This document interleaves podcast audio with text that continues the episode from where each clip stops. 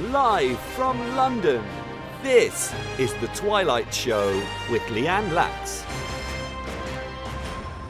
Hello and welcome to the Thursday Twilight Show.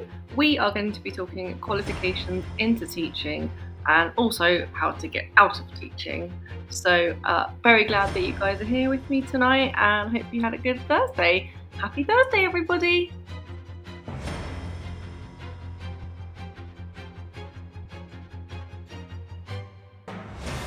Live from London, this is The Twilight Show with Lianne Lax on Teachers Talk Radio.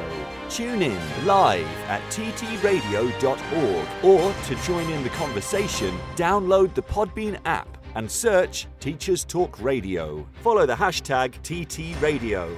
Tune in, talk it out with Teachers Talk Radio. Well, hello everybody. Hi to all the live listeners and to those who have downloaded the episode. Welcome back to the show. It is lovely to have you all here tonight, whether you are listening right now, Thursday night, or maybe Saturday night in bed with a cup of tea. It is really nice to have you back back here on my original time slot, the Thursday Twilight Show, six o'clock till seven thirty. Um, hope you're here with a cup of cup of tea, cup of coffee, whatever you need to get you through the evening.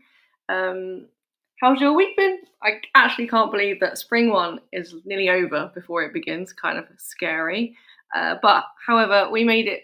Technically, I think we made it to Friday, which means technically we have made it to the weekend. So, uh, welcome to the Thursday show. Where yeah, we're nearly at the weekend. Uh, I want to introduce my guests to you today. I've got some great guests back haven't been on the airwaves for quite some time, so it's lovely to start it with a really nice show about getting into teaching and possibly getting out of teaching and where you can go next.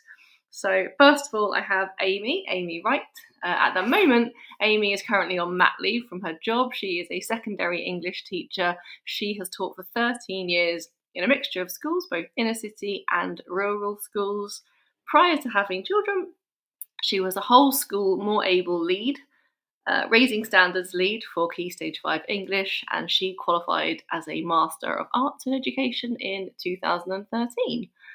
After Amy, I have on the lovely Stephanie Carlin. Stephanie, Stephanie is a former teacher and middle leader with over a decade's experience. She now trains and coaches teachers and leaders uh, inside and outside of the classroom. So, like I said before, we're going to start with uh, getting into teaching, and we're going to end the show with getting out of teaching. Never say there's no logic to the Thursday Twilight show because there is. Um, as always, I thought I'd go back to my kind of format that I've always had before. And I'm going to start, as I always did, with Lianne's list. Just some things that popped into my head as the day goes by. I've started to realise that I'm possibly a little bit, uh, what would the word be? Start doing one task, another task pops into my head, and I go and do it just to make sure I don't forget to do it. So think, for instance, today I was marking English books, and then I decided to organise a box of Numicon, go back to the English books. So, like, please tell me I'm not alone in this as a teacher. That I do one job, and then another job pops into my head, and I think, oh my god, I must go and do it so I don't forget it. And this is probably why my brain is so exhausted by the end of the day because my brain is jumping around all the time, just like like my legs are jumping around. So physically exhausted and mentally exhausted, and now I know why. Um, so, first on my list for this evening are TAs, teachers, assistants, classroom assistants, whatever you would like to call them. I mean, aren't they just fabulous? Like, actual fabulous people, lifesavers. I also, I think I'm going to go back to assistants, hopefully, with um, Amy, but I just think they're fabulous. I have the most amazing assistants, and I just don't know how you do it without them. I actually went on a training course once when I was an NQT about assistants because I think one of the teacher standards is how do you use your assistants effectively? And I remember sitting there and thankfully, like luckily, I've always had an assistant. I don't think that's common. I think a lot of primary teachers don't have assistants. I'm not sure, but I think high school it's not a thing at all. If there's any high school teachers out there listening, uh, let me know if that's true, if it's not true.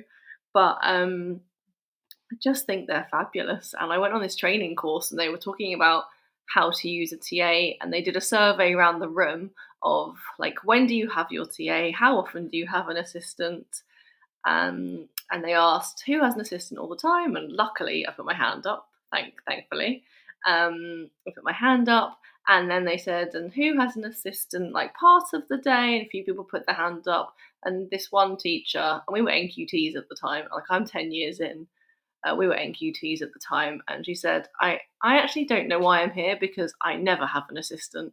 I thought, wow, like to never have an assistant, and I'm teaching year one at the moment with five and six year olds. I just don't know how you do it. I, I think teachers, primary teachers that do it without one, are amazing, and they must have like such structures in place for their classrooms. I, I don't even know. I, I, take my hat off to the, the, the classroom teachers that are doing it by themselves because my TAs are so super valuable, and I just wouldn't be able to. I just think they're they're brilliant um, almost like mini teachers. And that's why I wanted to go back to it actually uh, with Amy, because we're going to talk about qualifications into teaching. And I think T- TAs are so often used as mini teachers and they don't have the qualifications, but we still trust them to do it and we, we brief them and we, we know we have uh, the right groups with these TAs to kind of push them forward and to help us progress our classes. So, yeah, TA's big topic for tonight. My next item on the Lianne's list is milk. Yep, I know. I always have like a strange, a strange one on the Lianne's list. I've had hair before because I always think that my colleagues who walk around like some teachers have their hair down, and I just like mine's always up in a ponytail or in a bun because I just need it like out of my face, out of the way. Let me get on with my work, kind of hair. so whenever I go for a haircut, I just say, just don't cut it too short. Can you just make sure that I can still put it up in a ponytail? I'm a teacher. But some teachers, I take my hat off to them, you know, come in, hair down, like lovely, curly, bouncy. I can't do that. Um, I need it out of my face so I can like think clearly. Genuinely, I think sometimes I go in with it down. I just get to work like I can't think because my hair is down. I hope that sounds normal. I'm not quite sure. Um, but it is Thursday, so could not be, could be a bit of a strange comment. Um, yeah, second comment is milk. Yes, milk. I love a cup of tea. I know some people wake up, need a cup of coffee to get them going. I need a cup of tea to get me going in the morning. And sometimes I'm just so parched at work and all I want is a cup of tea. I don't even drink it that hot. I'm actually a bit sad. I'm like a lukewarm coffee drinker because tea drinker. I because I used to work at, in events management. I used to work at a football club, very famous football club, and I would just never have time to drink it. So I kind of just got used to having like lukewarm tea. So, um, like, not fussy with the, the temperature of the tea. And I know staff rooms are great, right, at providing tea and coffee. There's always tea, there's always coffee, there's always sugar, there's always a kettle, like, amazing. There's always milk in the fridge. Today, I usually bring in my own, like, lactose free milk because I'm lactose intolerant and need a cup of tea sometimes, just like so parched. Uh, very sad. Went to the fridge opposite my classroom and I did not have a bottle of lactose free milk. There was a bottle of milk, massive bottle of milk, and just like taunting me, you know, like you want a cup of tea, but you won't drink this milk because uh, probably would be in tomorrow if I did. Um, and the the most the sadder thing about it is that I had a biscuit.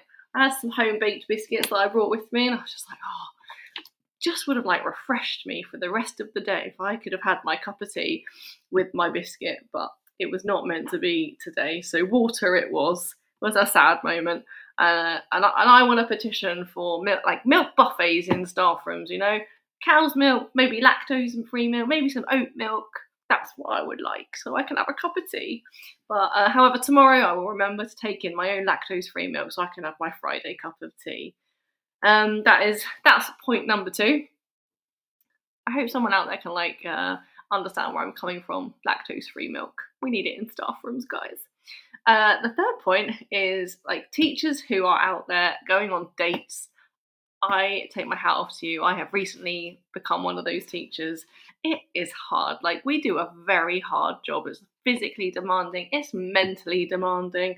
And to come home at the end of the day, sometimes I just want to sit on the couch for a few minutes when I get home and just not talk to anyone. We're surrounded by children, we're surrounded by people, we're surrounded by questions. So I take my hat off to the teachers out there that are going to work, coming home, getting all spruced up and going out on a date. Take my hat off to those teachers. We are really putting in a hell of a lot of effort at work and in our personal lives.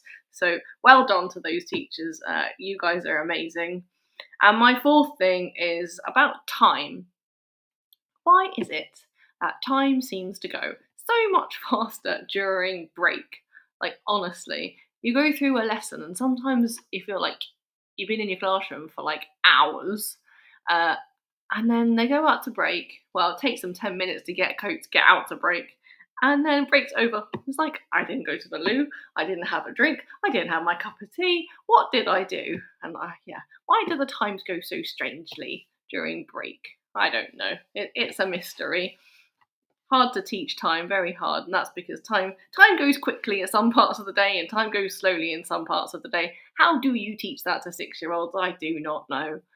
Um, that is it for my Thursday night list. Uh, I hope you could relate to some of the items on my list. Hope you're a lactose free milk fan. Hopefully, you can relate to number two. And I really I hope you guys out there who are listening, who are downloading, have some fabulous TAs uh, in your classroom that are there helping you out.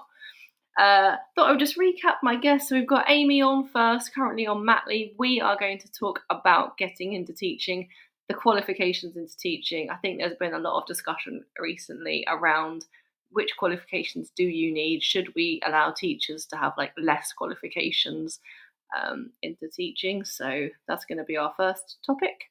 And then we've got Stephanie Carlin on a little bit later in the show, and she is going to be talking about like, is there life outside of teaching? So hopefully you will stay with us for the whole show, and I hope you can take something from it um, that will interest you, that you can use in your classroom.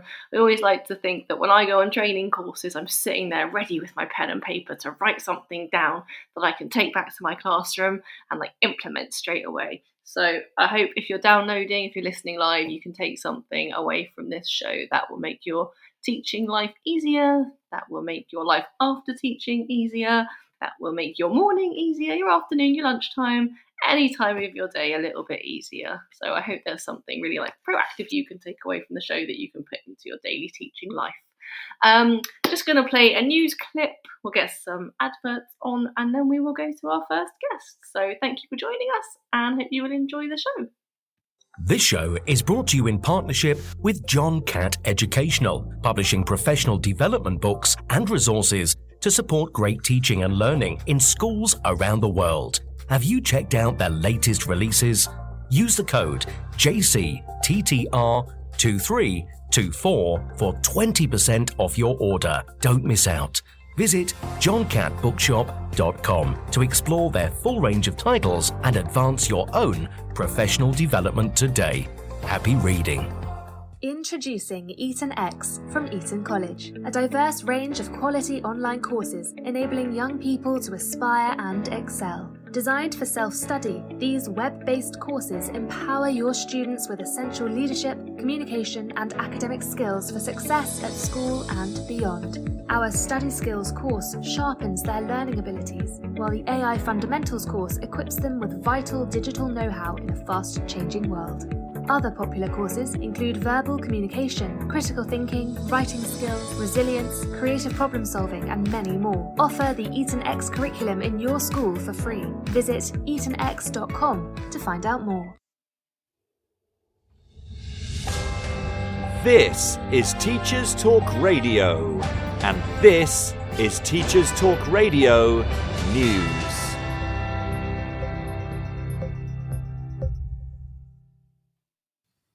Ofsted finds itself in the news again as inspections, paused for two week period to allow inspectors to undertake mental health awareness training, begin again on the 22nd of January. ITV News shared the results of a survey of almost 2,000 school leaders, which showed that 97% support the removal of single word judgments. The survey, carried out by NAHT Union, followed the outcome of the inquest into the death of Ruth Perry, the union has urged Ofsted to implement a number of changes, including a mechanism for school leaders to halt an inspection where an inspector's conduct falls below standards, extending the notice period schools receive for inspection, and asking them to revert to a process, however temporarily, of ungraded inspections similar to those conducted during the pandemic. Meanwhile, the BBC reports that Ofsted has apologised fully for the first time for the role it played in Ruth Perry's death. The apology came at the same time as Ofsted responded to the coroner's Prevention of Future Deaths notice. In the PFD response, new Ofsted chief Sir Martyn Oliver said, Such tragedies should never happen again, and that he apologised sincerely for the part inspection played in her death. Since the death of Mrs. Perry, schools judged as inadequate on safeguarding alone are now re inspected within three months. Ofsted also changed its confidentiality rules to allow heads to speak to colleagues, family, friends, and health professionals about outcomes of inspections before the report is actually published. The Department for Education has committed to working with Ofsted to review things during a consultation in the spring, which it is calling the Big Listen. Education unions praised Ofsted's positive steps, but said they were only the beginning. The weather has been front and centre of the news this week, with schools across parts of Wales and Scotland being forced to close due to snow. Icy conditions and weather warnings made for tricky travel and forced school closures in areas badly affected. For those concerned that the post pandemic impact of remote learning would mean the end of snow days, pictures on social media and local news prove that this was not always the case. But anyone worried that the icy blasts will last can be assured that the weather is set to return to normal over the next few days.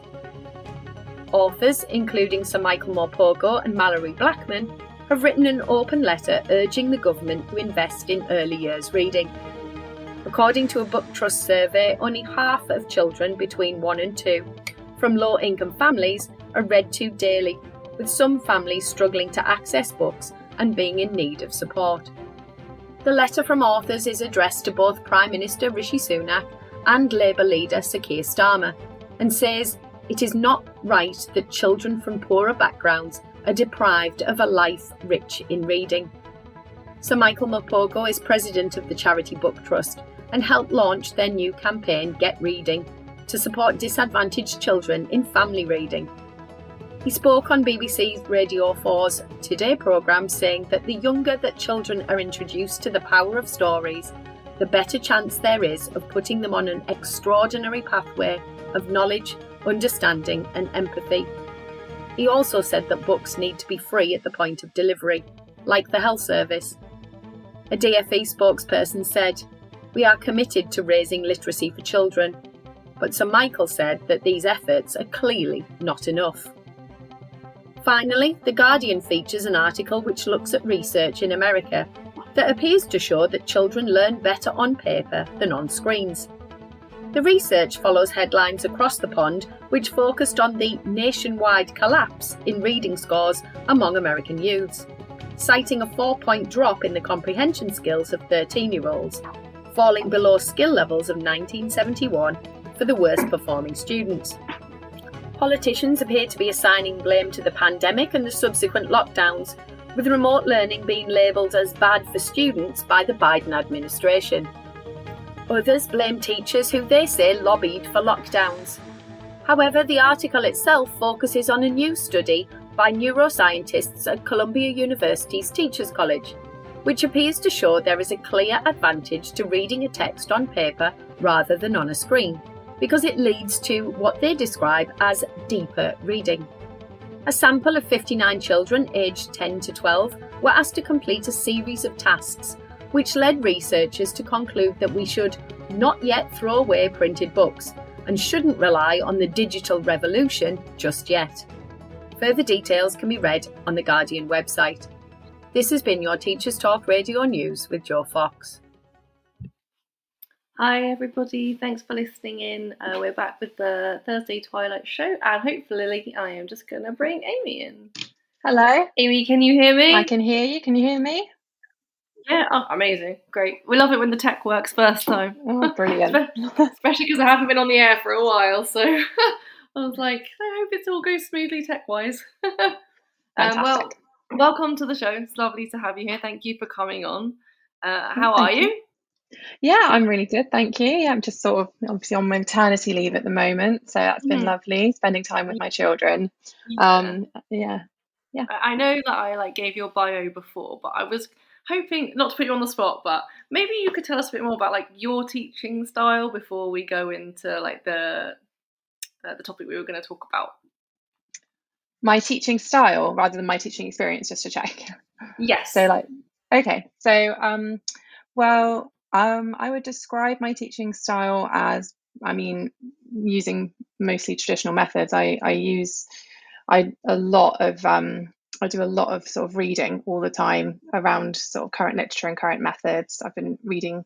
This is one of the reasons I, I love going on Twitter is because there are so many great book recommendations, aren't there? You go on there and everyone's just like, oh, read this brilliant book, read this brilliant book. And so it's a hmm. fantastic place, I think, to share sort of teaching um, methods. And um, I've learned so, so much from all of uh, all of teacher Twitter. Really, I learn all the time, and I've drawn a lot of my methods from um, uh, all of the great um, people on on Edu Twitter that share their their ideas. So um, broadly, in in the way that we discuss things, um, I would describe my methods as as traditional in the sense that you know retrieval practice, cold calling, you know all those sort of standard TLAC methods, which are pretty standard, I think, in, in a lot of secondary schools at the moment. Um, I know that you obviously teach primary, right? Yeah, yeah. Yeah. So um, I know that our um, obviously our settings are going to be obviously different. So yeah. I'll be yeah aware of that. yeah, I think like you say, like I mean, I I cold call on children. I guess yeah, I do. Yeah. I cold call and you get a lot. Of, I didn't put my hand up, so I know your imaginary hand was up. Um, I guess in that respect, like teaching across the board has a lot of similar skills. I think. Um, like yeah, I don't it doesn't matter like if you're in like a year kind of 12 classroom or a year one classroom probably the skill sets are similar would you say i would i would say that definitely there is a broad connection across the board of that but mm-hmm. i'm just completely having no experience teaching primary at all i don't know do, do you tell year one kids to slant? Can they slant? I don't know. I don't know what that means. Maybe I should try it. I'm always happy to. I'll try. I say to my TAs, I'll try anything once in the classroom. um, so I guess we should go to the. I'm going to start with the tweet that kind of connected us on Twitter. Um, yeah, and I think I think it's like quite a hot topic at the moment, mostly due to teacher retention. Um, oh, exactly. That's why yeah, absolutely it's massive, yeah. massive issue at the moment is teacher yeah. retention, retaining so, experienced qualified teachers. it's so your, huge. Your tweet was, uh, "I'm old enough to remember when the goal was to make sure all teachers had a master's. Now they're saying we don't even need GCSEs. Like world class education, is it really?" Um, I kind of I wanted to like go start with you, I guess, with how what were your pathways into teaching, and then kind of look at it, step back a little bit. So how I got into teaching. Yeah. Yeah. Yeah. So um, I got into teaching um, by a program that I don't believe runs anymore because obviously this was some time ago.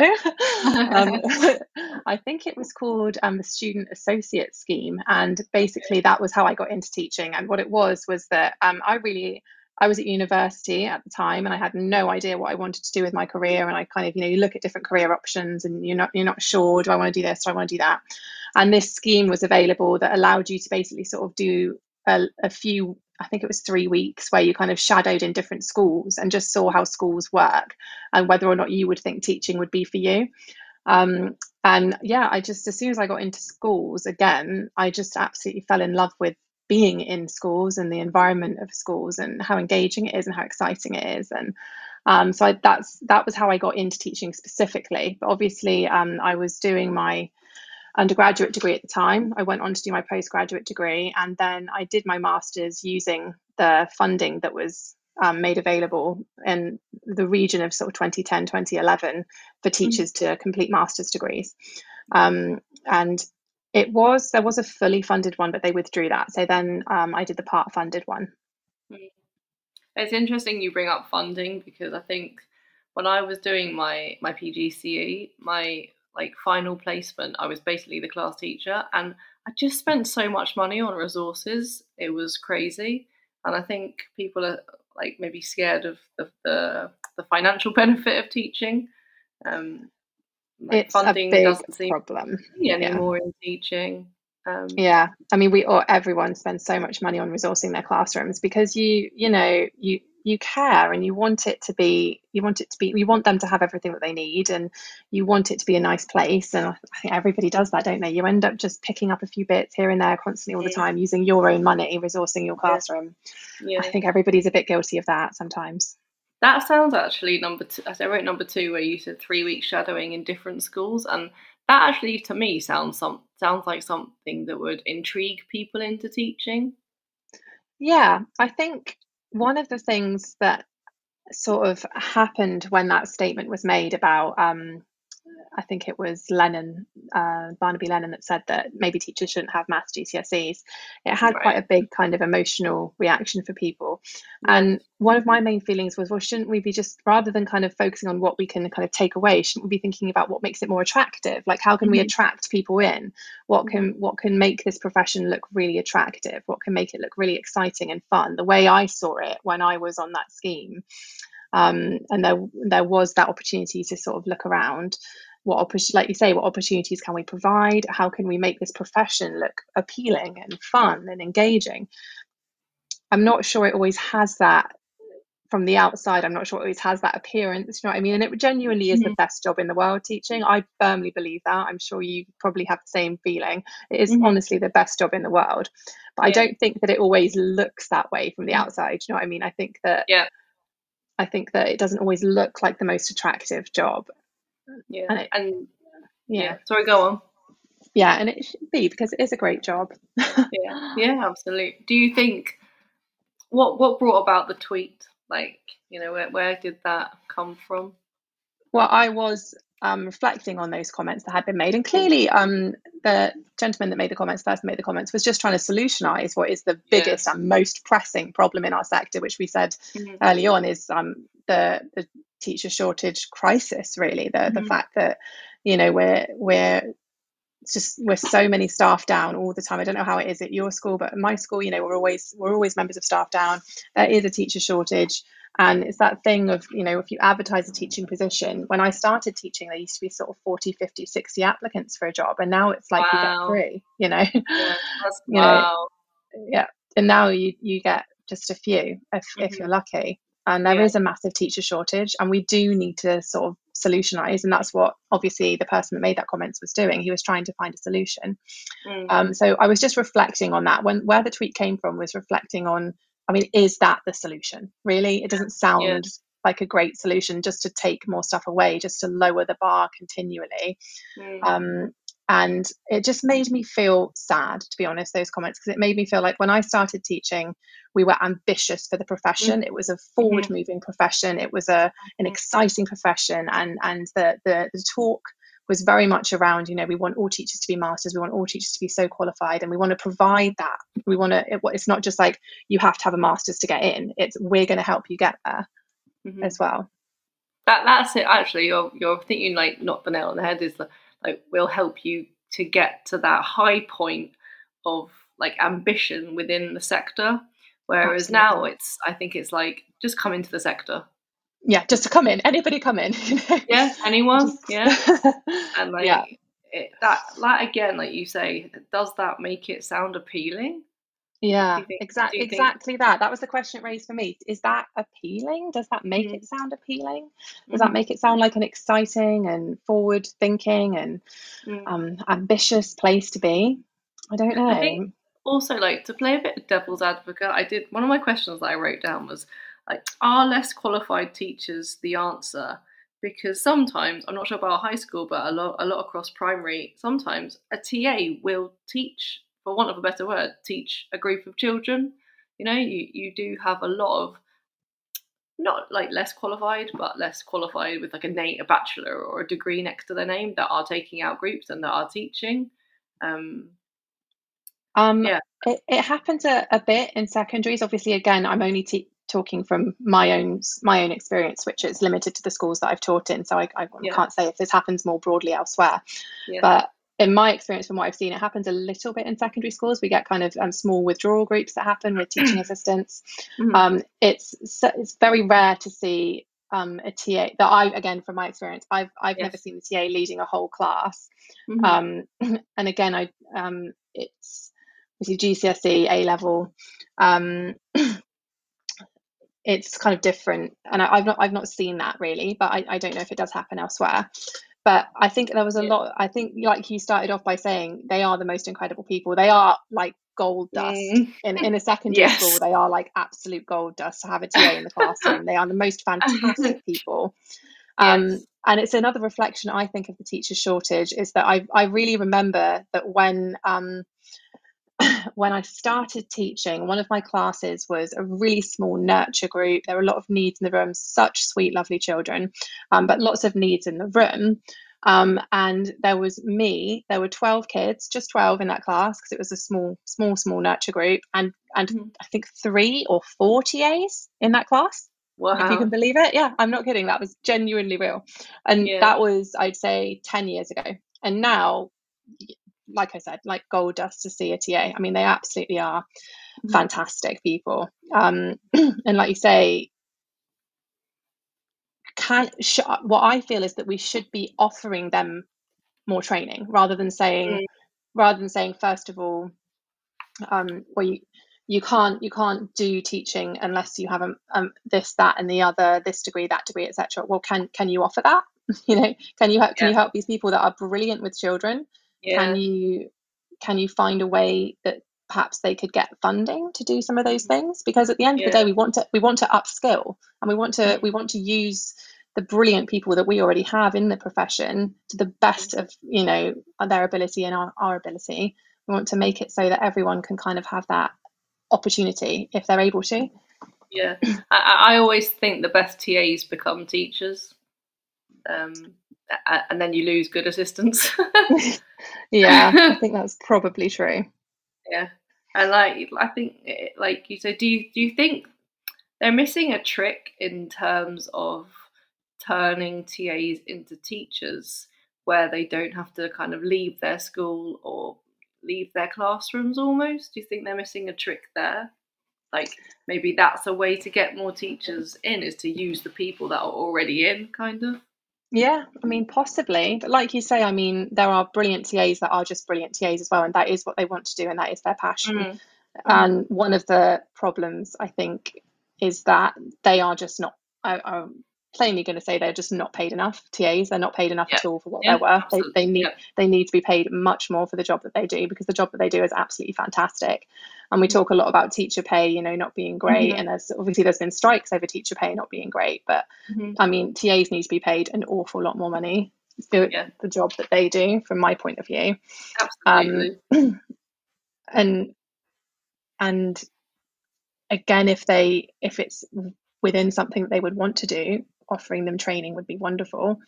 But I, I think I think you're right in that a lot of the best TAs that I've seen have become teachers. I'm trying mm. to sort of mm. think back in my head now based on that comment, but mm-hmm. there are definitely TAs that I've seen that are just wonderful, wonderful TAs, and that mm-hmm. is what they do, and that is their calling. Mm-hmm. Yeah, I-, I, wanted to kind of talk about the skills test. Um, um, is do you mean like the QTS ones that we used to do?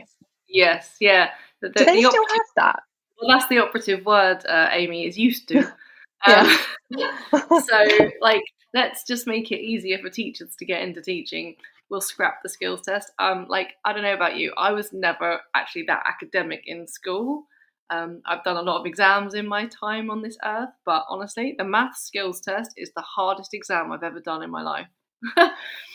Honestly, um, um, the QTS math skills test. What I what I found, I I really remember doing it, and what I found really strange about it, I have such a strong memory of doing it and thinking this is so odd, is mm-hmm. that one of the questions on mine, I don't know if this is standard, was that you had to work out with like a little time limit, like a little clock ticking down, um, mm-hmm. um, if you were taking X amount of students on a trip and each of the coaches sat like 52 kids or something how like how many coaches do you need and you had to like do it like really quickly and, yeah. and i just thought but you'd never have to do that in actual teaching though would you you no. would sit down and you would work it out like you yeah. would just use a calculator you wouldn't yeah. be trying to yeah yeah those I, tests were crazy it has to be said yeah i mean they made they made it difficult to get into teaching um and and that's already disappeared and I, I actually think i mean i I passed on my third try, the maths one.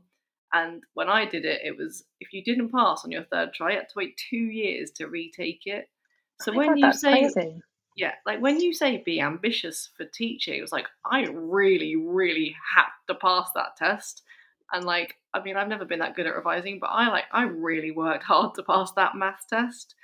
Um, like, I just wonder what, like, what with the tweet and with the the changes that they want to put. What are your thoughts on the cancellation of those tests? Because I think it was like a massive hurdle into teaching. And if you were thought, oh, maybe I'll become a teacher, it'd be easy, and you fall fell at that first hurdle, like, would you care? Would you keep trying?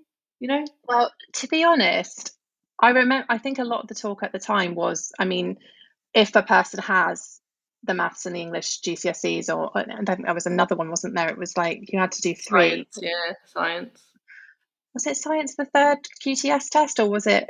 Oh no, sorry. Yeah, there was a some random like, computing one. Yeah, yeah, I think it was yeah. computing, wasn't it? Yeah, yeah, um, yeah. so yeah, um, I think the thinking around it at the time was if you already have your maths GCSE, which you will have, well, certainly I had to work very hard to get that. Yes. And if you already yeah. have your English GCSE, and if you already have those GCSEs, why do you need to do this whole extra thing to prove the same thing mm-hmm. again? You you do already have those things. So yeah. and I and I feel like the maths GCSE is a much more robust reflection of mm-hmm. of somebody's ability than those funny little QTS tests were because they were they were a bit odd. It has to be said. Yeah. Um, and but the maths GCSE, you know, you it was a, it's a very robust and clear reflection of somebody's ability, I believe. Yeah. No, absolutely. Um, and, then I guess the next change is ECT or NQT. um, like one year or two years, and my co-teacher is a is an ECT, and like there's a lot of observations in an NQT year, and they put you through a lot. And I I feel like two years. I don't know. Shouldn't shouldn't we leave them alone after a year of being an NQT and being observed all the time? I feel like in that respect, it's been made harder. I'm trying to think about that experience I'm watching other people go through it. Um, again, I'm, i can only speak from what I've seen. Yeah, absolutely. Um, and I'm trying to think how people have gone through it. I'm not sure I've seen because I haven't been involved with our ECTs that much. I used to have quite a big role in um, helping to train um, teachers, but I mm. haven't taken on that role in a few years.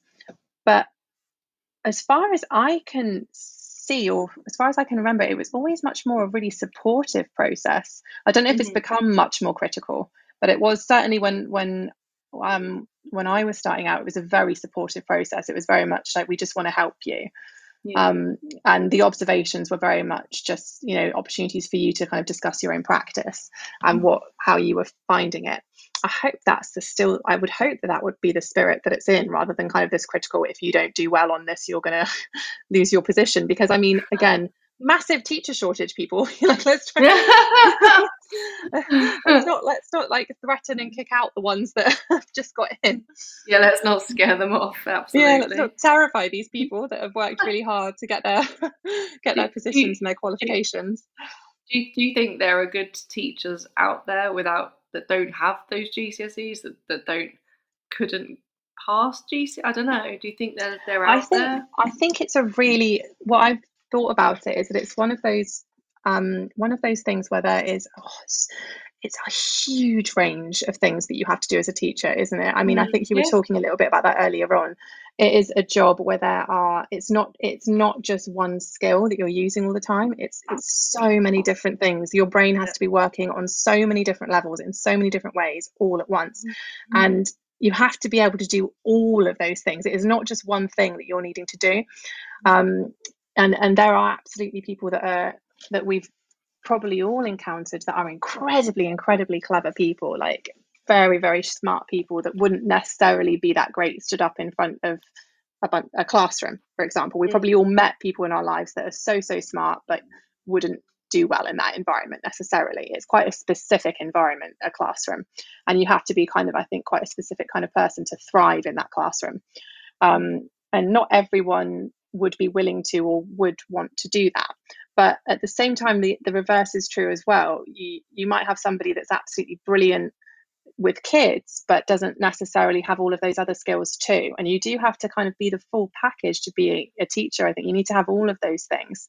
Um, and although it's a, and, and we always, and we, people have always said this about exams and tests and things, it's a crude measurement, isn't it? It's a crude skill, but it is the only measurement that we have is that exam and um, that sort of baseline. And if of, of uh, I was a C in maths, now is a four in maths, or a C in English, now a four in English. Mm-hmm. Um, and if you remove those baselines, you know, how much more gets removed? And again, like you said before, like are we just sort of letting is anybody coming in? And um I don't know. I just I'm I'm personally I'm not overly comfortable with just sort of taking those things away and just especially in the background of the conversations going on in the country about you know maths till 18 maths till 18 that yes. kind of thing you know Who's if it's teach maths till 18 if we're just taking anyone in i know i mean it's, it's it stands in quite a strong contrast to my mind if we're saying that you know maths mm-hmm. is so important it's such an essential mm-hmm. skill and i absolutely believe that it is i'm an english mm-hmm. teacher but i absolutely believe that maths is a really important skill mm-hmm. um, i'm not necessarily saying that i think maths till 18 is a brilliantly thought out practical idea but mm-hmm. um, yeah, if we're saying that maths is so important that we need people to have it until 18, and we in the same breath we're saying, but teachers don't need it. Mm. You know, there there are so, so many jobs. If you look at the list of jobs which you, you have to have a four in maths, mm-hmm. are we then saying that teachers are not among those? That teachers yeah. are not are not are not the same equivalent as yeah. those jobs? Yeah. I think that is a little bit devaluing uh, a mm-hmm. fantastic mm-hmm. profession mm-hmm. to say that they don't stand in the same light as those others, or you don't need that to be a teacher, though, do you? You know, is it is it is it that straightforward? I'm not yeah, sure. They ask us to be role models a lot of the time, don't they? Yeah, exactly. Um, and I think like if these kids knew how hard I worked to get a GCSE in maths, um, that, that's yeah, that's it. That's the reflection of it, isn't it? It's the fact that you know it was so hard, you know, and we mm. I I remember staying in every single lunchtime, literally every mm. single lunchtime, to work on my maths GCSE because mm. I I was really I was so scared about it. I was so worried I was going to fail, um, and I you know it is a reflection that you you worked you, you worked really hard to get your maths GCSE, and like you say, that is role modeling, isn't it? It's not it doesn't it didn't come easy to everybody. Mm. Where where do you where do you like personally feel the bigger issue is in keeping teachers in the profession or in changing how you come into the profession? I guess that's such a great question. um, I, I, I like obviously they're both hugely, hugely important things. They both yeah. are hugely important, but I'm mm-hmm. gonna say keeping. Yeah, I'm gonna say keeping I think retaining our experienced staff, retaining our, um, you know, our veteran teachers, um, I think that's really, really important. And I obviously, I learn so much from new teachers coming in all the time, mm-hmm. um, and they bring so much to a department. They bring so much to a school. Our new teachers, but the loss of those experienced teachers at what is quite a difficult time in teaching i think. You know there's an awful lot going on in teaching right now. We're dealing with lots of different issues. Obviously there's the attendance crisis that's always in the news and um, you know post pandemic problems and so on. We need our experienced staff and and we need we need to be finding ways to retain them. I think probably the numbers on you know people leaving teaching are quite scary aren't they when you look at them? Yeah absolutely I, there's probably a um, what's the word? So after after a day of teaching, my, I lose words. there's like the, the numbers don't match up, I guess, of teachers leaving and teachers coming in. Oh, now I can't think of that word either. Now I'm, I'm, I'm going to blame baby brain. I'm blaming baby brain. I, I, I, know that word too. I, I used to teach year six and I used to have words, and now I teach year one and I have no more words. there's a discrepancy. I think that's the word. That's the word. Yeah, that's, that's the one. yeah, there's um, absolutely a discrepancy. I, I, I yeah. think that's true in sort of teachers leaving and teachers joining, as it were. Mm. Um. And I, all the problem is that all of the problems that we're having in, in in teaching right now, all the difficulties that we're facing, we can't solve them without those staff. You know, we can't solve them without without those people. Yeah. So finding ways to retain staff, I feel like that is really really essential. I'm not saying like, the other side isn't also. Yeah, I also like like you like you said, and like I think a lot of people say, if you lose those experienced teachers, who teaches the next group? Not like even how to teach, but who teaches them how to do it efficiently and effectively, you know, because it's Yeah. a very hard job and there are, let's say, like tricks to the trade, you know? But Absolutely. who who teaches that, you know? Yeah. Not just the sort of nuts and bolts of how to run a lesson, but how to Mhm. be in a school, how to be a teacher, how to how to manage the environment, how to cope with the workload, and how to pri- one of the hardest lessons I think that all teachers learn in those early years is how to prioritize and how to use your time effectively. Those are hard things to learn, and I think as an early years teacher, you tend to everything takes you so much longer and it's really Mhm. hard to manage time. And that's Mhm. something you really you need your you need that older you know that more experienced member of the department coming over and being like you don't really need to do that right now. You should probably be working on this. Or maybe just leave that for five minutes because you know you're gonna you're gonna run out of time on that. Why don't you just try working on something different or try something else? You need Mhm. you need those experienced teachers. You absolutely need that experience within within a department. And if they're just leaving like you say who who helps the next generation coming up Because, like you, like you said, in the way that you came in with the three weeks shadowing, I don't think you get the luxury of that anymore. i don't think And so no and, and I've had a trainee teacher a couple of times in my old schools, and I, I, I said like, go and watch other teachers. You'll never get this chance again. Um, it's yeah it was such valuable thing to be able to spend that time seeing. I don't know there has been a sh- yeah but just that there has been a shift but just seeing lots of different styles and lots of different ways of doing things and kind of Mhm. thinking what will i be like? What will my style be? Who will i Mhm. be in the classroom? Am i going to be like this teacher? Am i going to be like that teacher? You know what what will i be like? And having that time to kind of shape your craft yeah. shape your style. Yeah, I, think like just to, to kind of sum, just to close it off, like if you if you could make make up uh, your own pathway into teaching, what kind of things would it include? I think I would. Well, I, I, I don't want to be that person that's like, they should just all do exactly what I did. well, I think your route in was different because I did a PGCE and like I, I wish I had three weeks shadowing different teachers. Um, I didn't because yeah, it was like here's a class, teach them. Um, I, I, but- di- did a PGCSE after my shadowing, so I did the three week Mhm. shadowing and then I did my PGCE. But um, yeah, I, I, I really feel like you should have that should be an opportunity for people to have that as because obviously I think some people would have had a different experience to me and gone in and thought actually you know this is not for me, and if that's happening kind of halfway through a course, then that's different to just like after a couple of weeks, isn't it? So I think Yeah. it would be helpful for both sort of methods really to sort of entice people in, but also to give people that awareness of what a school is like, what it runs like. Because a lot of people, you know, may have been out of schools for years and they forget that kind of the sound of the bell and they get everything moving and, and the chaos of the corridor. And well, Yeah. not all corridors are chaotic, but yeah, no. So I would think I don't again I don't want to be that person that's um oh exactly what I did, but I would think it No, would be nice to have that opportunity for people to do shadowing. Obviously, Mm. I can't actually remember now whether we had to do any kind of DBS check or anything like that. I'm sure we did. I don't think they would have just let us wander into a school without one. I'm pretty sure that we did all have to do DBS checks. Yeah. Um, but that was possible at the time, so I'm not sure why it wouldn't be possible now. Um, But certainly, I am going to stand firm on saying that I don't agree with removing kind of those baselines in qualifications. I think people should, um, like you say, be role models and and make sure that they've got the opportunity to learn those things and have been given the opportunity to learn those things. And I think that's more important than just saying, rather than giving people the opportunity to get these qualifications, we're just going to make it so they don't have to have them. I feel like Mm. that's a really lazy way out. You know I mean? Yeah, it is. yeah. Um, but I then the people are gonna think to sorry, just to kind of finalize. I think people will think, oh, like easy way in, great, I'll go teach. They'll get into teaching. They'll be given a class. That people will be like, okay, you need to plan ten lessons, and you've got two hours to do. And people are gonna be like, what? I, I thought this was an easy way into a job. Uh, yeah.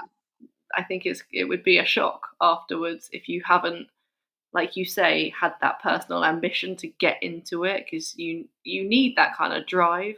I think. Yeah, which is why I think that kind of that that sort of just seeing what it's like first is so helpful which is what i had the opportunity that i had to go into a school and see what people were doing see what teaching a little bit a little bit of a taste of what it was really like because yeah. people obviously i think one of the main things that we often battle against is the public perception that teachers just you know stroll in at nine and leave yeah. at three or you know, yeah. this kind of not, stuff and not true yeah and, and, and it is still something that many people seem to think is that it's like you know a very easy job with loads of holidays and you just you know leave at three o'clock and mm-hmm. that kind of thing and they don't understand that that it's there's an incredible workload and that it's not just leaving at three o'clock it's hours and hours of workload and meetings and marking and admin and mm-hmm.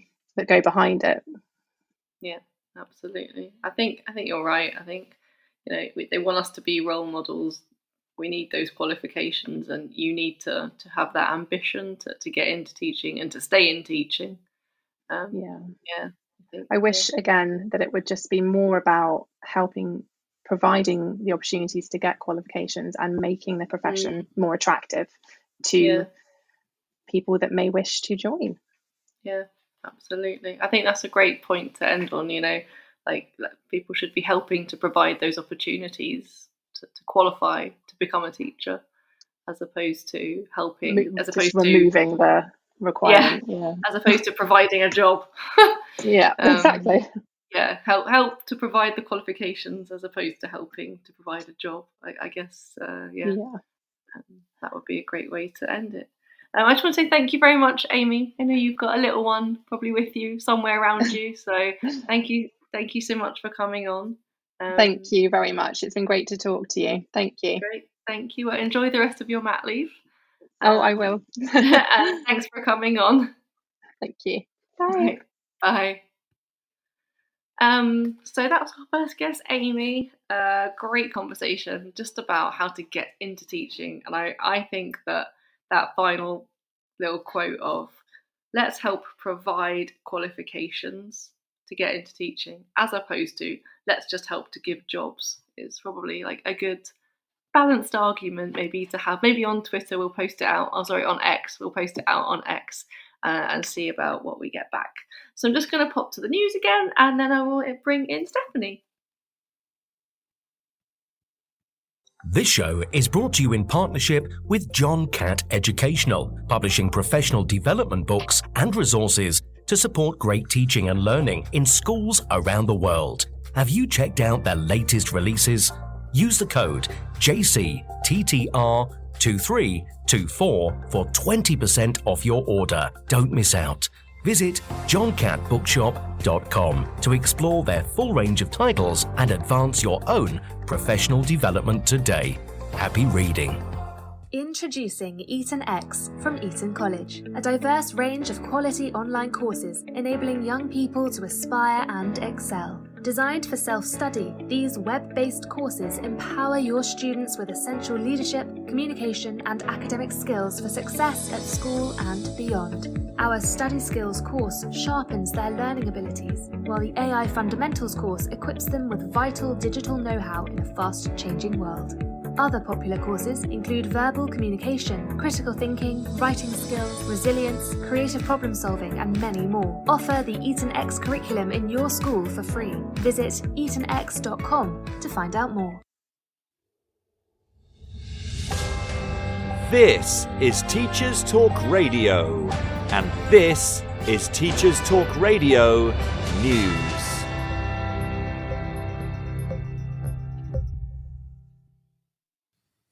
Ofsted finds itself in the news again as inspections paused for two-week period to allow inspectors to undertake mental health awareness training begin again on the 22nd of January. ITV News shared the results of a survey of almost 2,000 school leaders, which showed that 97% support the removal of single word judgments. The survey, carried out by NAHT Union, followed the outcome of the inquest into the death of Ruth Perry, the union has urged Ofsted to implement a number of changes, including a mechanism for school leaders to halt an inspection where an inspector's conduct falls below standards, extending the notice period schools receive for inspection, and asking them to revert to a process, however temporarily, of ungraded inspections similar to those conducted during the pandemic. Meanwhile, the BBC reports that Ofsted has apologised fully for the first time for the role it played in Ruth Perry's death. The apology came at the same time as Ofsted responded to the coroner's Prevention of Future Deaths notice. In the PFD response, new Ofsted chief Sir Martyn Oliver said, Such tragedies should never happen again, and that he apologised sincerely for the part inspection played in her death. Since the death of Mrs. Perry, schools judged as inadequate on safeguarding alone are now re inspected within three months. Ofsted also changed its confidentiality rules to allow heads to speak to colleagues, family, friends, and health professionals about outcomes of inspections before the report is actually published. The Department for Education has committed to working with Ofsted to review things during a consultation in the spring, which it is calling the Big Listen. Education unions praised Ofsted's positive steps, but said they were only the beginning. The weather has been front and centre of the news this week, with schools across parts of Wales and Scotland being forced to close due to snow. Icy conditions and weather warnings made for tricky travel and forced school closures in areas badly affected. For those concerned that the post pandemic impact of remote learning would mean the end of snow days, pictures on social media and local news prove that this was not always the case.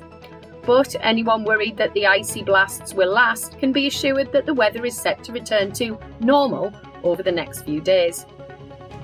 Authors, including Sir Michael Morpurgo and Malorie Blackman, have written an open letter urging the government to invest in early years reading. According to a Book Trust survey, only half of children between 1 and 2 from low income families are read to daily, with some families struggling to access books and being in need of support. The letter from authors is addressed to both Prime Minister Rishi Sunak and Labour leader Sir Keir Starmer and says it is not right that children from poorer backgrounds are deprived of a life rich in reading. Sir Michael Morpurgo is president of the Charity Book Trust and helped launch their new campaign Get Reading to support disadvantaged children in family reading he spoke on BBC's Radio 4's Today programme saying that the younger that children are introduced to the power of stories, the better chance there is of putting them on an extraordinary pathway of knowledge, understanding, and empathy. He also said that books need to be free at the point of delivery, like the health service. A DFE spokesperson said, We are committed to raising literacy for children, but Sir Michael said that these efforts are clearly not enough. Finally, The Guardian features an article which looks at research in America that appears to show that children learn better on paper than on screens. The research follows headlines across the pond which focused on the nationwide collapse in reading scores among American youths, citing a four point drop in the comprehension skills of 13 year olds, falling below skill levels of 1971 for the worst performing students. Politicians appear to be assigning blame to the pandemic and the subsequent lockdowns, with remote learning being labelled as bad for students by the Biden administration. Others blame teachers who they say lobbied for lockdowns. However, the article itself focuses on a new study by neuroscientists at Columbia University's Teachers College, which appears to show there is a clear advantage to reading a text on paper rather than on a screen because it leads to what they describe as deeper reading. A sample of 59 children aged 10 to 12 were asked to complete a series of tasks, which led researchers to conclude that we should not yet throw away printed books and shouldn't rely on the digital revolution just yet. Further details can be read on the Guardian website. This has been your Teachers Talk Radio News with Joe Fox. Hi, everybody. Welcome back to the Thursday Twilight Show. I'm going to bring in Stephanie straight away because she's been waiting in the wings for quite some time. Stephanie, can you hear me? I can. Good evening. Hi, good evening. How are you? Yeah, I'm really good. Thank you. Good. Really thanks good. for thanks so much for coming on. Um, so I, I, I know you've been waiting around a bit in the wings, and maybe you heard a bit. We started off the show kind of talking about ways into teaching um, and I linked up with you on X, kind of talking about pathways after teaching or pathways out of teaching. So um, maybe I just wondered if you could kind of give us a little bio of yourself just before we kind of get into the conversation.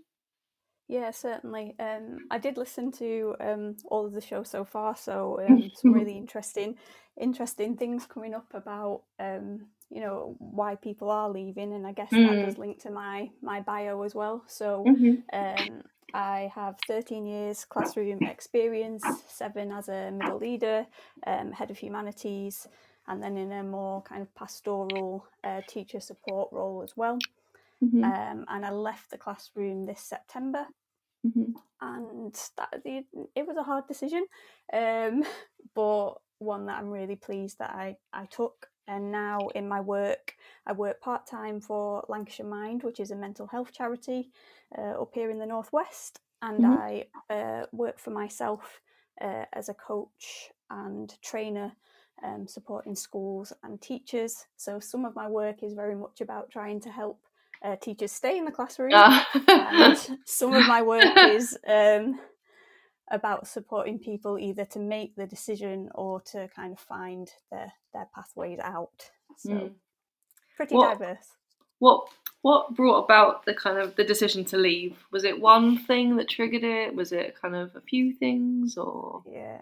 Um, well, as a as a history teacher at heart, there's always multiple multiple causes to a to a decision.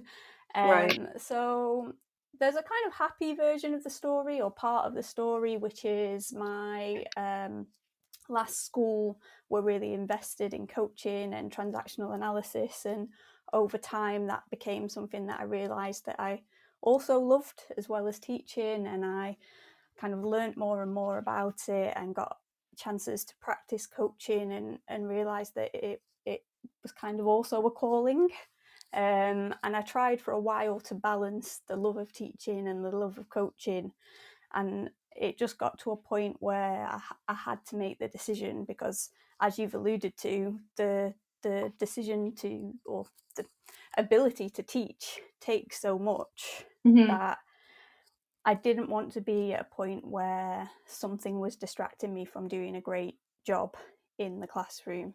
So it got to the point where I had to do one or the other, um, and and that was key. The other thing would be that a lot of a lot of the reality was I didn't really want to become SLT. I mm. did felt like I had exhausted what I had to offer in terms of you know where do I go from here and then you know the story that is unfortunately far too familiar that I, I realized that teacher lifestyle wasn't actually living it was mm-hmm. sustaining it was I, I, kind of look back now with the the learning I've done through mental health and just think I was living on the brink of burnout all the mm-hmm. time and I yeah. got to a holiday, I recovered, I was sustained enough to start mm. again, and then it was back to the survival and you know listening mm. to how you open the show and mm-hmm. and you know that it's Thursday and, and I've lost my words and you know you do it you are you you're doing a million times better than I was because I was coming home and actually, you know, was that person that was sat on the couch and I'd given everything. I had nothing else yeah. to give at home, and I'm paying someone else to walk my dog, and I'm paying someone else to clean yeah. my house, and I'm just like, what? So, so there's a two really kind of tandem things going on of something else had sort of captured my heart and my imagination and my sort of joy but I did still love teaching. So it was a, it was a breakup. It was a battleground. Yeah. It, was, it wasn't an overnight decision. But it's quite. I it's quite. At, sorry, go on. I was going to say I just no, looked at ahead, the point, um, the point, the age I was, and I was like, I've got enough. I've got as much time in my career going forward as I have behind me, if not more. Mm. And I mm. just, I just thought I've got to own this. I've got to take take the step. I've got to be brave. Yeah, I think um, Paul in the comments said uh, like a, few, a while back, but still like the old adage of if you're really good at your job, you get more jobs to do is one of the reasons why primary teachers get ticked off and leave. And mm. then I mm. want to kind of like throw back to what Amy said about having ambition. And it's just, it's quite sad, you know, that you say, I didn't want SLT because there are so many teachers and a lot of deputies as well that are deputies. So our SLT probably lead a subject, probably lead on safeguarding, and also teach a class. Yep. Um, and like, how do you kind of balance that as a teacher? I know you said that you got to a point where you didn't want SLT, and it's kind yeah, of sad. I, I, think yeah. chef. So chef. I used to work in hospitality, and chefing is the same. The the more you rise up, the less you cook. It's like yeah. the, the more you rise up in teaching, the less you teach, kind of thing, and the more paperwork you do. How do you balance that? You know, like you say, it's sad to leave teaching.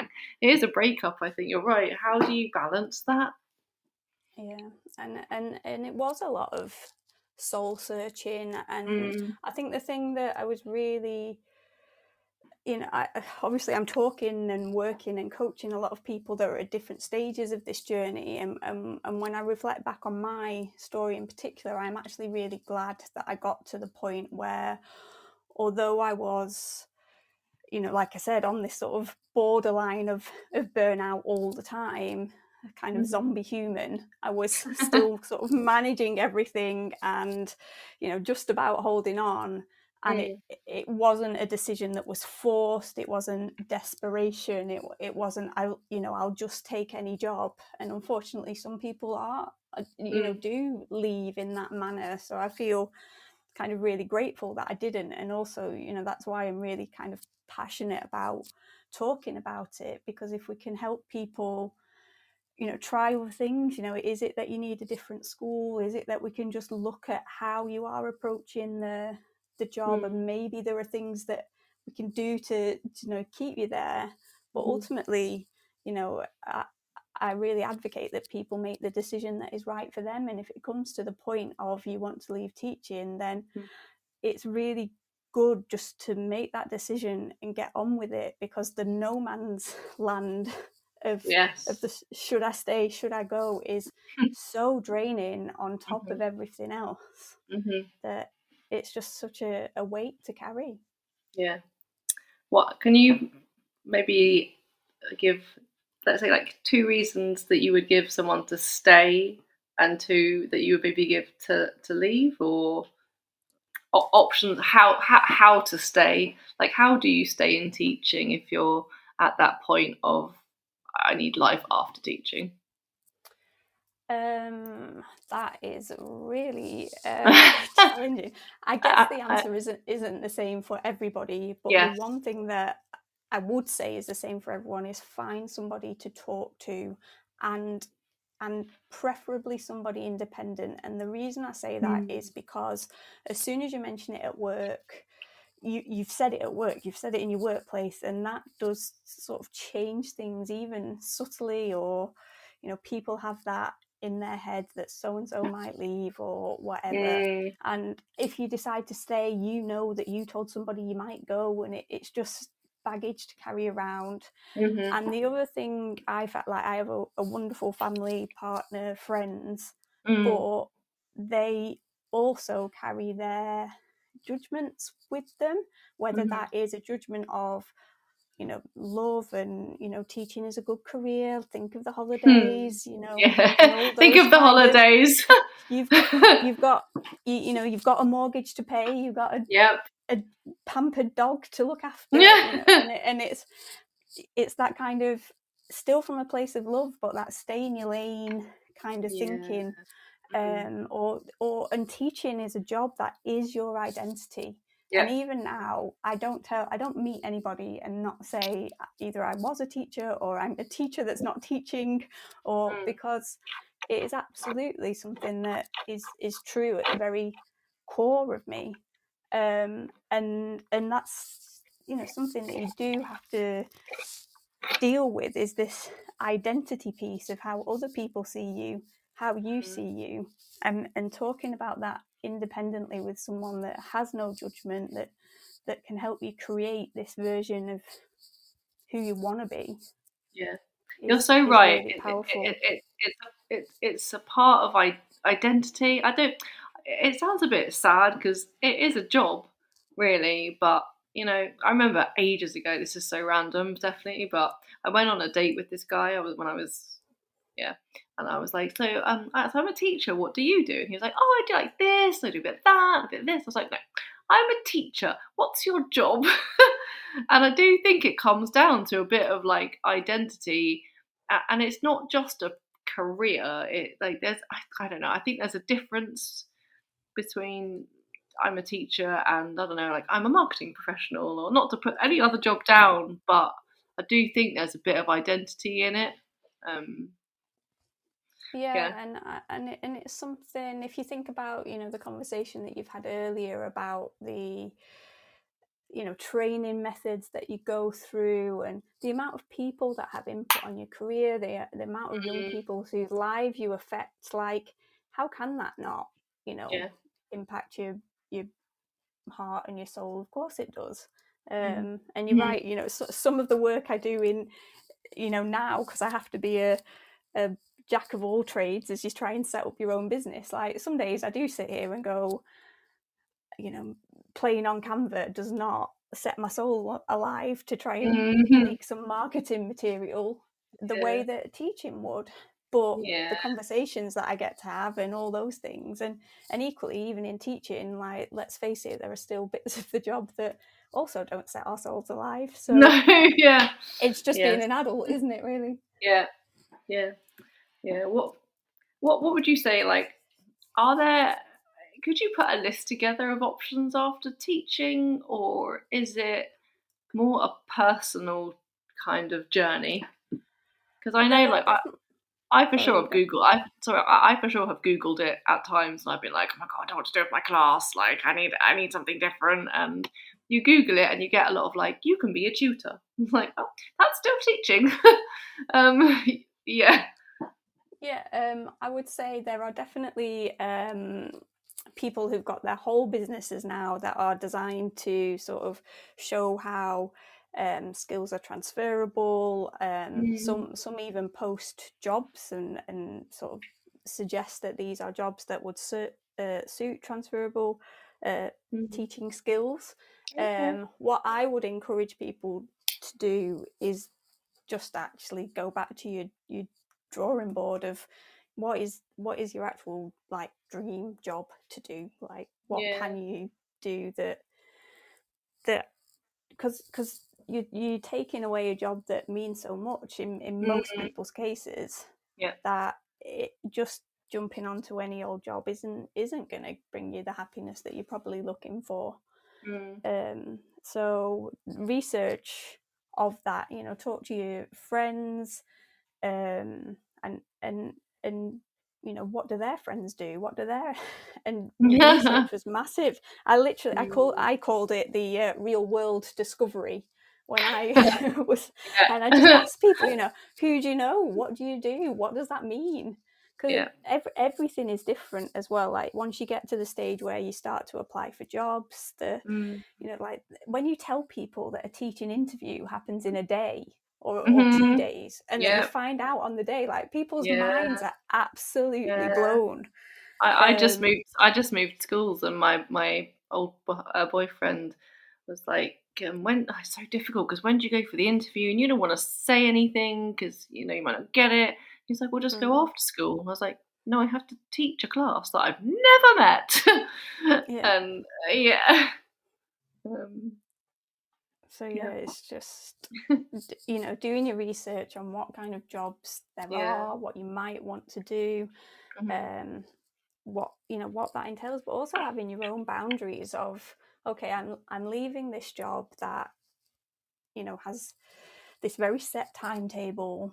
You know, do I need mm-hmm. a job with that level of structure, mm-hmm. or is the thing I'm looking forward to actually you know something totally different? Certainly um, you know back in i remember you know the first few weeks of september and like my mm-hmm. calendar was pretty empty mm-hmm. and just sort of looking at it and realizing like it is my job to fill that no yeah. no time magically appear um, for me and hmm. and tell me what i do at each hmm. no science and, at two o'clock yeah and it was Yeah. like wow so there was this real mindset shift that i had to to go on to Mm. to find you know different ways Mhm. um of, of existing really because i'd Yeah, just been used to things That's being so true. for Yeah, me it's such a highly structured day. And actually, like Paul just said, there's literally not enough hours in the day to complete all the tasks asked of you and like and live and enjoy yourself as you should. And like you're so right, it's such a highly structured day. And I guess for some people to leave that would actually be quite scary, maybe. yeah definitely and and again that's that's really that it, it's leaving teaching was is a self-awareness journey you, you know Yes. i didn't actually realize like i thought i hated being told what to do but it turns out that you need I, it. I need someone to plan my day for me yeah. Um, Can someone give me a planning template, please? yeah so it's it's it's definitely it's yeah it's definitely a um self-discovery definitely happens that's for sure Yeah. um sure. and and it's really hard to change your thinking because you, Mm. you're i don't i think institutionalized is too too extreme of a word but we Mhm. are you know limited in our thinking because we only think you know the way that we do as a teacher or we only think the way that that sort of school has sort of conditioned us to to a certain extent so there is Mm. some Yeah. un- unlearning to do Yeah. um, and to to rediscover who you are as Mm. as you. And probably how like how do you work best? Mm. Because I think, like you say, we fit into the school we are in, and each school does the, does it a little bit differently. Uh, each cohort is a little bit different, and you always have to fit yourself to get the best out of people. And someone said to me once, you know, TAs aren't going to change for you. You have to change the way you work to get the best out of them. And then, would you say that if you're going into a life after teaching, you have to think, well, what's the best way to get the best of me almost? Yeah, definitely. I, I think it's allowing your, you know, it it's allowing yourself to go on that um, learning learning space. Mm. You know, essentially, if you Mhm. link it to the start of your show when you talked about the support that Mm. you know early career teachers have, you know, essentially, if you're moving career, you you're starting at Yes. the beginning Yeah. and you know um you can go Mhm. into you know a new world of jargon and Mhm. you know every everybody knows this and i don't know it and and Mhm. you, you can have your confidence rocked in that kind of way Yeah. um so it, it takes it takes bravery definitely it takes finding the the wayfinders the people that have done it before that you can reach Mm. out and i think one of the things that has really surprised me um, is how much you know strangers will actually help you like linkedin has been amazing Okay. um, which is something that i never would have thought as a as a teacher um, to even go on there Yeah. Absolutely. um, I, yeah. Yeah. and and you you find communities of whether that's you know other people that have left teaching whether it's other people that are doing the job that you're doing um Mhm. And yes you know people will offer you your time obviously it's really you know be careful with how much time you just take off people for free because they're Yeah. trying to run, run their businesses or you know whatever and also be careful that you know people don't sense that you're maybe a bit vulnerable and will sell Mm. you anything to Mhm. so it's you know keep those teacher teacher skills the evaluation the sense of Mhm. judgment all of those things will help you you navigate your way Mhm. through Yeah. but i found support and communities in you know different places that when i first started this journey i d- didn't even know existed That's probably quite a big thing because I know for me, like I have Facebook, but I don't use it. The only thing I use it for are teachers, teacher communities. Mhm. Do people feel a bit lost in that respect when they leave teaching? Do you think you're not Yeah, a part of something anymore? there's certainly a few conversations that I've had um, and in a, in a way, it does come back to that identity piece of, Mm. you know, if I'm not a teacher, you know, who am I? Where do I Yeah. fit into? And you know, Mhm. for me, like in the coaching world, um, there's a few different communities that I'm part of. So, um, Educators Coaching Academy, Collective Ed, different things where that gives me a place to go. Um, and there are so many teachers that have transitioned. Like on Tuesday, I Mm. went for a coffee and with um, a guy who runs a tutoring business, and we just sat in Costa Coffee on a Tuesday, just like "Isn't this great?" And we just having a coffee on a Tuesday afternoon. And, yeah. like, we decided to do this, and Yeah. it counts as work.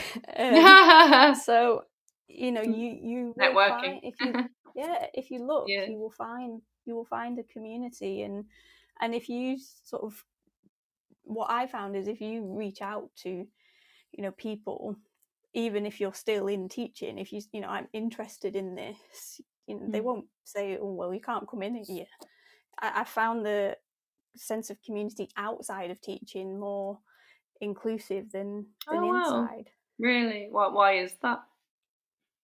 i think that teaching can be quite hierarchical and competitive Mm. at times Yeah. um, and those inquiries are, are sometimes met with a little bit of mistrust, unfortunately. Um, Mhm. And obviously, that's not all places and not all teachers, but I think that like I, I cannot think of a negative interaction really where I've reached out for help on um you know so far on this and and Mhm. maybe I'm just really lucky I, I guess there's probably a sense of relief in the communities that you're in, whereas the, the teacher communities, it's like a, a sense of please help me. yeah. Yeah um, no you're right. And I, I was thinking about what you said um about the ECT framework Mhm, um and the impact of that on on the trainee teachers. And actually one of the one of the big factors of me actually finally deciding to leave was that mentoring had been one of the biggest joys of my whole career and I'd done it for different universities different you know Mhm. done it for teach first done it for the SCITTs so I'd done it for a range of different um, teacher training methods and then when the ECT framework came in uh, one it's the two years which Mm, I- I think I don't actually um, necessarily have a problem with, but it's that teacher's free time. You know, no mentor is paid for that work. It's not recognised Yeah. on your timetable. yeah. And then the way the framework came in, it was very much, you know, you talk about these things at this time, and Mhm. it took away the professional decision making Mhm. um, and it you know it made it took away for me it took away the joy of mentoring and and it was like if this you know my time's not recognized i have two ects different stages and they, they, they were both wonderful. They, they themselves i really enjoyed supporting but the actual system took that autonomy away.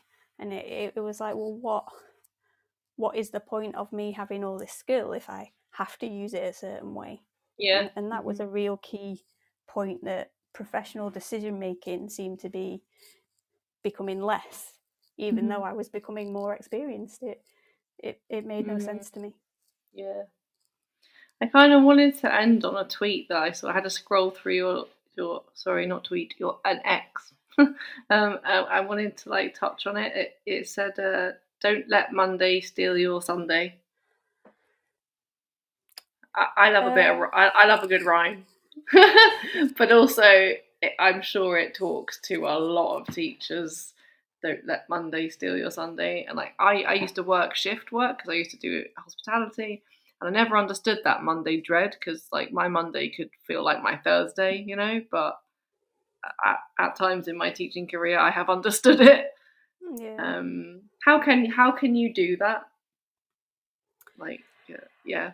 how? in teaching or out of teaching I guess Um, if so you're on if you're on that verge, that fence of you know, sun mon- like Monday is stealing my Sunday, and I want out. How can you kind of, you know, stay in I Sunday? think, yeah, I think everything really comes down to those boundaries and Mm. you know having to say you know no like this is so if if you're prepared to do work on on that day because you feel that you have to or whatever then what is the absolute time limit that you are going to give that and and that is it and if it's not done then it isn't done and Mm. and it's Mm. that way of of um putting those boundaries in for yourself it's also like what is it that you can do that you can enjoy in that in that time frame so that you know that there's something that you've looked forward to that's going to give you rest that's going to